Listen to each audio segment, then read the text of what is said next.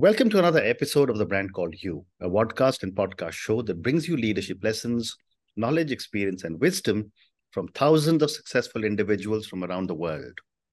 I'm your host, Ashutosh Garg, and today I'm privileged to welcome a very, very accomplished individual from Michigan, USA, talking to us today from Florida, Dr. Barbara Oakley. Barbara, welcome to the show.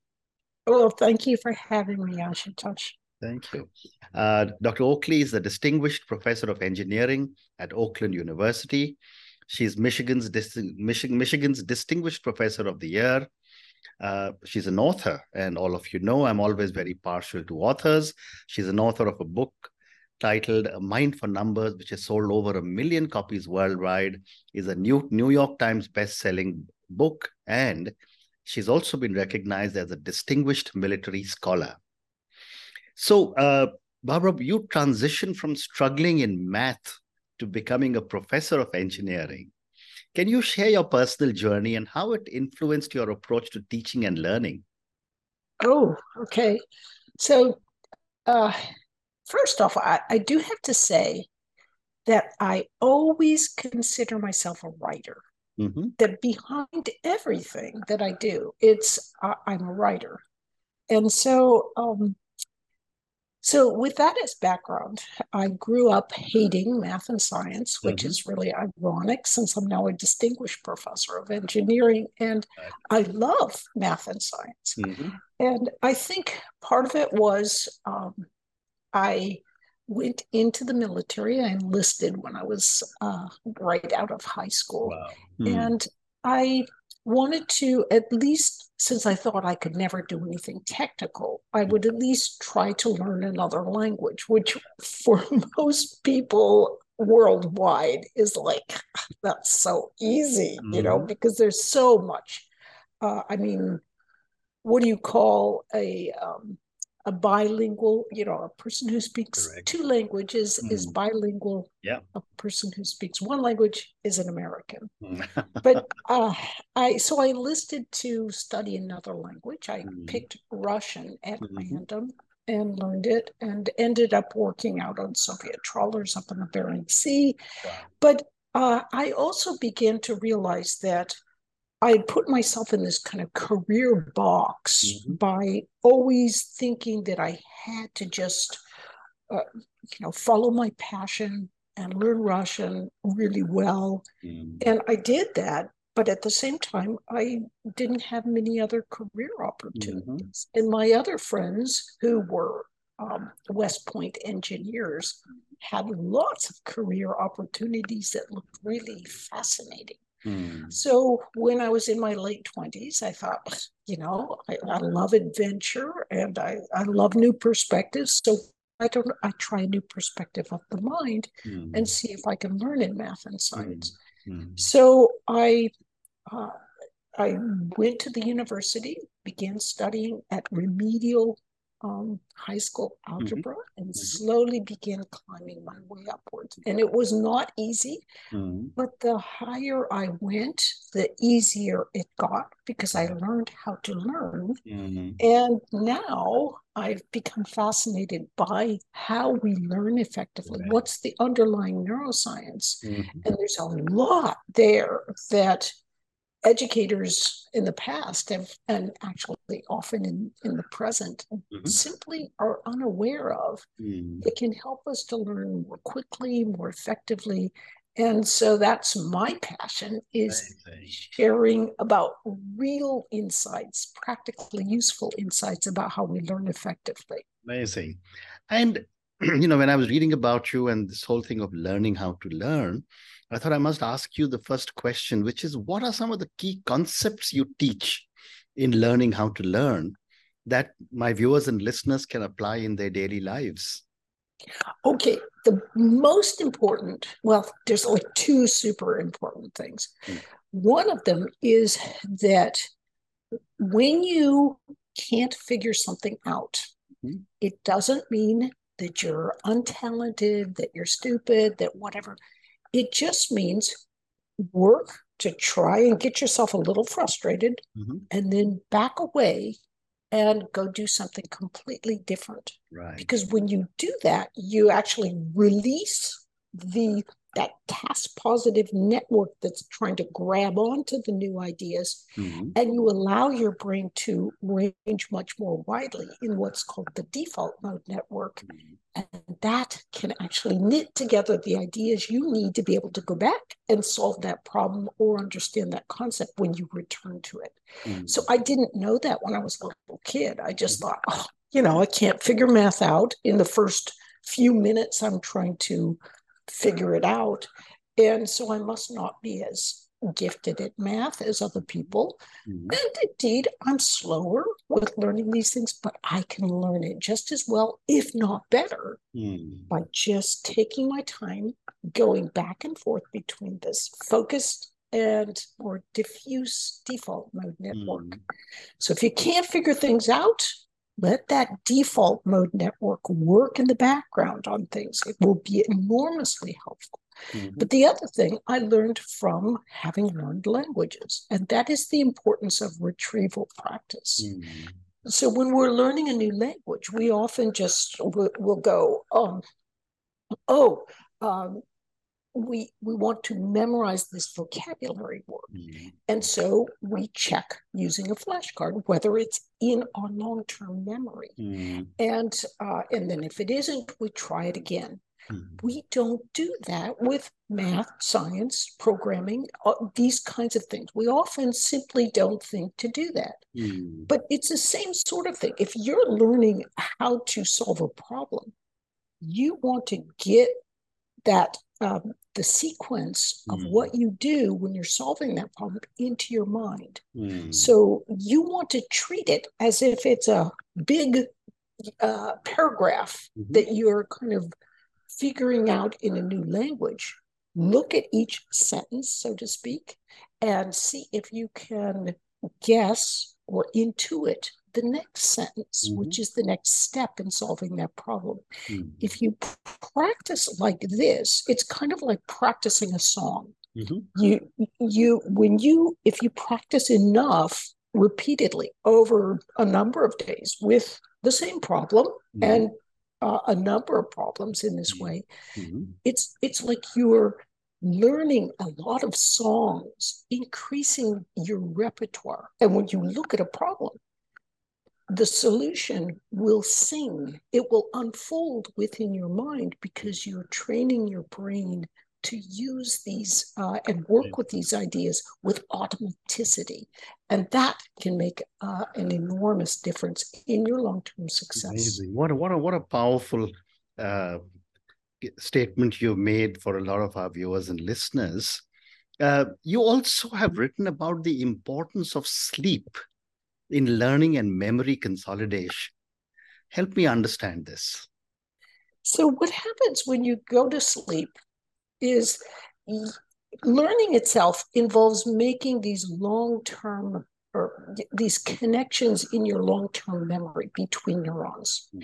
So, when you go to sleep, what your brain does is it sweeps these rhythms through your brain, hmm. you know, elect, and it says, what should I strengthen? Mm. If you've used these pathways that day, and better yet, right before you go to sleep, mm-hmm. if you retrieve, recall, get into mind the key points you're trying to remember or understand, mm. your brain goes, Oh, that's oh that's really important mm. we i better practice with this mm. and it will sweep through and send little signals repetitively mm. over those pathways and mm. strengthen them so that's why when you go to sleep at night and you're like oh you're trying to understand this concept or or, or know how to say a word in a mm. foreign language that you're struggling with and in the morning you can wake up and suddenly you can do it. It's because mm. your brain has been practicing at night with whatever you're learning. So mm. sleep is really an important part of learning. I know. You know, when we were when I was a child, my mother would tell me if you want to wake up at a certain time, tell your pillow and go to sleep. And I guess and I would wake up absolutely on time. So I guess this is exactly what you're saying. Train your brain to be able to react to something just before you're going to sleep. That it's exactly right. And this also does indicate that little naps you know, taking a little nap during the day is also beneficial. So mm-hmm. if you're you know if you have the wherewithal to be able to do that mm-hmm. what that will do is make it so that you're as vibrant in the afternoon as you were in the morning at yeah. least learning wise and there's good studies that have shown that fascinating and I also wanted to get your views on the future of education, especially in a post pandemic world where online learning seems to have uh, taken off. I think there is so much potential in online learning, but there's also a lot of pushback from mm. educators because educators are fearful that um, online learning can maybe take their jobs. Mm. The the challenge is, I mean, I have seen a world famous, one of the the most prestigious and esteemed researchers in online learning, and he is. I've watched him give a webinar on mm. how not good online learning is. And I've watched him, mm. and he will sit there showing his face, showing his book beside him, and that's all he does for mm. 45 minutes. This is bad online teaching. Of course, he thinks online teaching isn't mm. as good as, as regular face to face. But actually, good online teaching can be more powerful and more effective in many cases than face to face because you can do things with really good online learning that you can't do in a regular face-to-face classroom. I can't flip myself over, you know, the class, you know, I wish I could, mm-hmm. but you can do surprising and innovative things online. Mm-hmm. And so I think the future is very bright, but it will be slow. For these new and better methods uh, for learning to be integrated because there is some pushback from those who are a little worried that uh, you know that it could be competition for them. Correct. Well said. So one more question relating to learning and then i want to move to your book. Uh, i wanted to get your perspective on the implications of your research for those individuals who struggle with traditional learning methods?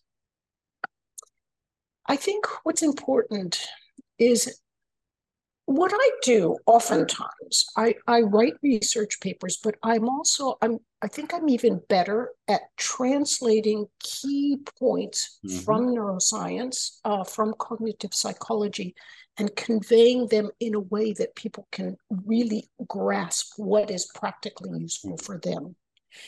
What is happening is um, oftentimes we have um, educators will convey this idea that mm. there's only one way to really learn something. Mm. They will say that's not what they're doing, mm. but then they'll say, You don't understand this concept unless you can explain it to me. Hmm. That is not true those who have a um, a uh, an inclination towards more basal ganglia habitual procedural learning which allows mm-hmm. them to see these complex patterns mm-hmm. they can understand how to do something they can do complex mathematical problems and they cannot explain it mm-hmm. because they're using a very very different learning system Correct. that is incredibly powerful Mm. And I think a lack of understanding of the the declarative versus the procedural pathway on the part of educators mm. has has uh, kind of um, made them so that they they are very uh, focused on there's only one way to learn. You explain things. That means you understand it. And it, that's simply not true. And also there's a lack of respect for the value of rote learning rote learning itself is dismissed as drill and kill. Mm-hmm. However, we know, like if if you're learning uh, a new language, if you're learning how to play a musical instrument, if you're learning a sport, mm-hmm. you have to practice and know things by rote a lot of times. Right. So I think this is why, uh, for example, in my college in uh, at, at Oakland University in Michigan, many of my colleagues were originally schooled in countries like India, mm. like China, yeah. uh, the Middle East, where there's an appreciation for the value of rote learning. Mm. And uh, even when I was in Finland recently, yeah. I, I was asked to speak to a group of STEM professors, science, technology, engineering, and math. Mm-hmm. And I there's by and large the group consisted of many individuals from India, the Middle East, and so forth. And they they were saying, look, can't you just tell them that they need to start bringing these ideas about the value of some rote learning into Finnish, um, you know, mm. because Finnish students are really struggling with mathematics. Incidentally, I should note that there there's some evidence that people will say, "Oh, Finland's the best in the world according to PISA." Mm-hmm. Well, people often don't know that PISA picks their um, questions after they've given the test worldwide. Hmm. So I'm not mm-hmm. saying they're doing this, but if they like a country, they could nudge that country upwards. And indeed, there's another test called TIMSS where Finland is middle of the pack. Hmm. Okay. So let's I want to now move to your book, uh, A Mind for Numbers. And for someone who was struggling with math, to write a book titled A Mind for Numbers, what inspired you, you to write the book? Well, one day one of my engineering students found out about my sordid past as a math flunky, and okay. he said, How did you do it? How did you change your brain? So I, I sent him a little email and described uh, uh, some some things I did, and then thought, you know, I have because I've researched for things I've been curious about. I've really spent years trying to understand what's going on in cognitive psychology and neuroscience. So why don't I pull together some of these ideas? Mm. Because a lot of um, books are written by people who are, for example, cognitive psychologists. They've mm. gone through years of training in exactly that. But that means they don't really have a good background in STEM. They're they're they think they know how um, how someone learns in advanced uh, and difficult yep. mathematical and, and scientific concepts, but they don't know because they haven't done that themselves. They're just kind of extrapolating that because they're psychologists and they know that everybody learns the same sort of way. Mm. And and so that's not true. Mm-hmm. Actually, you can have a lot of insight about learning from coming within that field of mm. uh, of engineering, for example. Mm. So the book is uh, it's it's kind of a personal story, but it also has a lot of practical insights. In mm. fact, that's the book of the book mm. on how do you change your brain if you're not very good at math and science? How do you mm. change your brain to become good? Mm. And if you're already good, how do you get better? And apparently, this this book has resonated, and it's so funny because I didn't pick the name of the book, A Mind for mm. Numbers. Um, my publisher did, and I thought, you know, this book is going to go nowhere because it's a really boring name for yeah. a book. I mean, if you look, actually, a mind for numbers is a phrase that comes up with obituaries and mm. funerals, right? So and so had a real mind for numbers, mm. and uh, but it it I don't know the, these ideas and the way they're phrased. I also reached out to um, thousands of top uh, professors in engineering, economics, psychology, English, even in mm. all sorts of different disciplines. They got they read the manuscript so that there's a lot of insight and feedback from from many, many, many top instructors around the world. One of the most interesting things they told me is a lot of people mentioned this. They, they'd say, you know, there's this one thing I do in my teaching, and it really helps but I often don't tell others mm-hmm. about the other instructors that I do mm. this. And that is, I use metaphors and analogies in my teaching. Hmm. And you might think, well, that's pretty simplistic. You know, Mhm. you use a metaphor like um, wa- the flow of water as being, uh, you know, helping us gain insight into the flow of electrical Mhm. current. Mhm. But the thing is, um, they wouldn't tell the other instructors that they would do this because the other instructors would say, "Ah, well, that's why you're so popular as a teacher. You're just making it all easy for people. Yeah.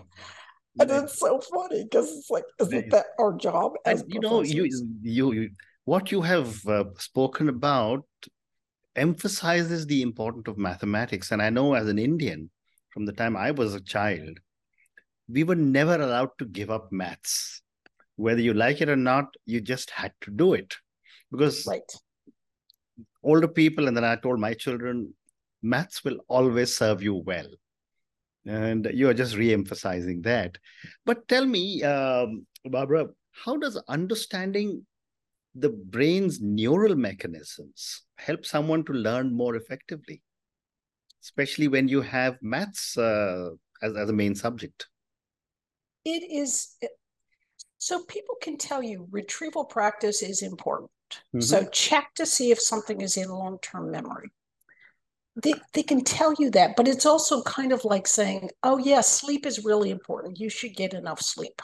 Hmm. Well, I mean, parents have told their children this forever, but kids just still ignore it. And the, the reason they ignore it is they don't know why. Hmm. But the why behind um, that underlies learning is so simple to understand, at least the key metaphorical ideas.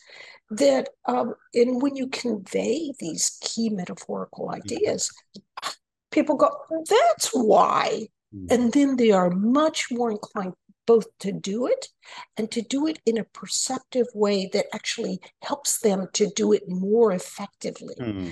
So learning about how we learn, I, I'm just amazed. Um, we we give children 12 to 16 years of education, Hmm. and isn't it amazing that we virtually never give them a course on how to learn effectively? Hmm. So I, I think that will be changing in the years to come. People will be uh, taught about these ideas on how. I mean, why are we getting all this information crammed into us with no information about effective tools for getting that information assimilated Hmm. more easily? So I think there's going to be some wonderful changes over the next 50 years or so in education. Amazing. You also talk about the concept of chunking. Uh, tell me, how can it help us understand complex ideas more effectively? So chunking means, in essence, uh, getting little bits. See, our working memory could only grab little pieces at a time. Hmm. So, so for example, let's say we're trying to learn a song. Mm. We don't, you know, and you want to learn to play a song on the piano or on the violin, whatever you're learning. Um, so you learn a little piece, you practice with it, a little piece, practice. So it's a little chunk, a little chunk, a little chunk. Hmm. And then as you put them in your long term memory and you begin to practice them together, Hmm. you start, they, they start becoming bigger chunks that you Hmm. can easily pull to mind. For example, when you're first learning to read, you're learning a letter. What is a letter? How does that sound? Hmm. But then you gradually practice with it. And so it first you have a chunk, which is a letter. Mhm. Then gradually you have a chunk that's a word. Then you're able to read sentences and you know so so small chunks is the key, especially for those with lesser capacity working memory like me, Mhm. uh, to be successful in whatever you're learning. Because as long as you can get that in long-term memory, your long-term memory will knit together those Mm. patterns so you can later withdraw bigger chunks uh, Mm. of comprehension and understanding. Amazing. So I have time for two more questions. My next question is that you also speak about the fact that it's never too late to learn. Uh, can you share some of your thoughts for adults who might be intimidated to go back to school? So, I think part of the challenge for us as adults is that we often uh, we're we have very very busy lives. Students think they have busy lives, mm. but adults have even more busy lives. Correct. And uh, but the thing is, we can still make those connections. Mm. We hmm. can still learn. Can, remember, I talked about those two different pathways. In older people, that procedural pathway becomes less prominent. This is why it's harder to speak a language or learn to speak a language as an adult. Mm. Um, you know, because that procedural system helps with the intuitive ability to speak quickly. Mm. But you can still do it because you're learning that using that declarative system. And you can communicate the ideas. You can learn effectively with that. And um, and you can actually do really really well. One thing they found in older individuals mm-hmm. that really helps them to rebuild the working memory and um, the ability to focus and concentrate they had when they were younger mm. is action style video games. Mm-hmm. And oftentimes we adults are like, video games, that's a very bad thing. But um, it's actually very, it can be extremely helpful. Even in Nature, uh, one of the top journals in the world, there's wonderful uh, papers about the effectiveness of these kinds of action style video games in enhancing uh, the cognition of older individuals. Correct. Correct. You know, you're so right. I mean, I'm 66, but I still play a lot of video games whenever I have time. And my go. last question for you, Barbara, and this is um, from your book Mindshift. I I wish I had time to keep talking to you, Ben. There's so much to learn from you. But you talk about the concept of career reinvention. Could you discuss this and how it relates to lifelong learning? I think what people often do is they think, oh, I'm in this career. I'm maybe teaching English as a second language. Mm. How how on earth could I reinvent myself as a doctor? Mm. Yet, actually, as it turns out, you're the insights you've gained in this seemingly completely different field mm. can add value to your ability to be successful and to be you know like a very innovative individual in the new field you might pick mm-hmm. for example i know uh, a, a, person who is an incredible guitarist mm-hmm. decided to become a doctor mm-hmm. and as it turns out he was able to use his ability to hear and listen to be a better diagnostician as a doctor because he could hear things mm. that others couldn't when he was listening to patients and so forth. So oftentimes it's surprising, but whatever you've done in the past that seems to be, you know, oh, I was a taxi driver before, that's not going to help. Oh, no, that can be remarkably helpful mm. because it gives you people skills.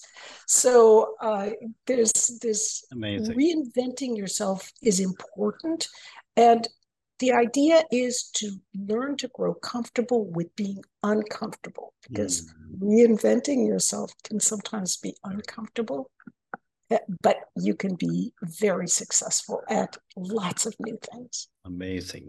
And on that note, Barbara, we've run out of time, but I really want to say what an amazing conversation this has been. Thank you so much for speaking to me about your own journey. I mean, I think our viewers and listeners have a lot to learn from someone who didn't like math to becoming a professor of engineering and writing a best-selling book a mind for numbers which has sold over a million copies.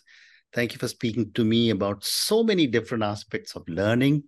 I mean i learned many new things from you when you were speaking about different aspects of learning learning how to learn importance of sleep and how you can actually train your brain Thank you also for speaking to me about your book, A Mind for Numbers. I'm going to ask all our viewers and listeners to go and check out Dr. Barbara Oakley's book. I'm going to uh, check out the book and get a copy for myself. Thank you finally for speaking to me and good luck to you. No, thank you so much, Ashutosh. It's been a pleasure. Thank you. Thank you for listening to the brand called You Videocast and Podcast, platform that brings you knowledge, experience, and wisdom of hundreds of successful individuals from around the world. Do visit our website www.tbcy.in to watch and listen to the stories of many more individuals. You can also follow us on YouTube, Facebook, Instagram, and Twitter. Just search for the brand called You.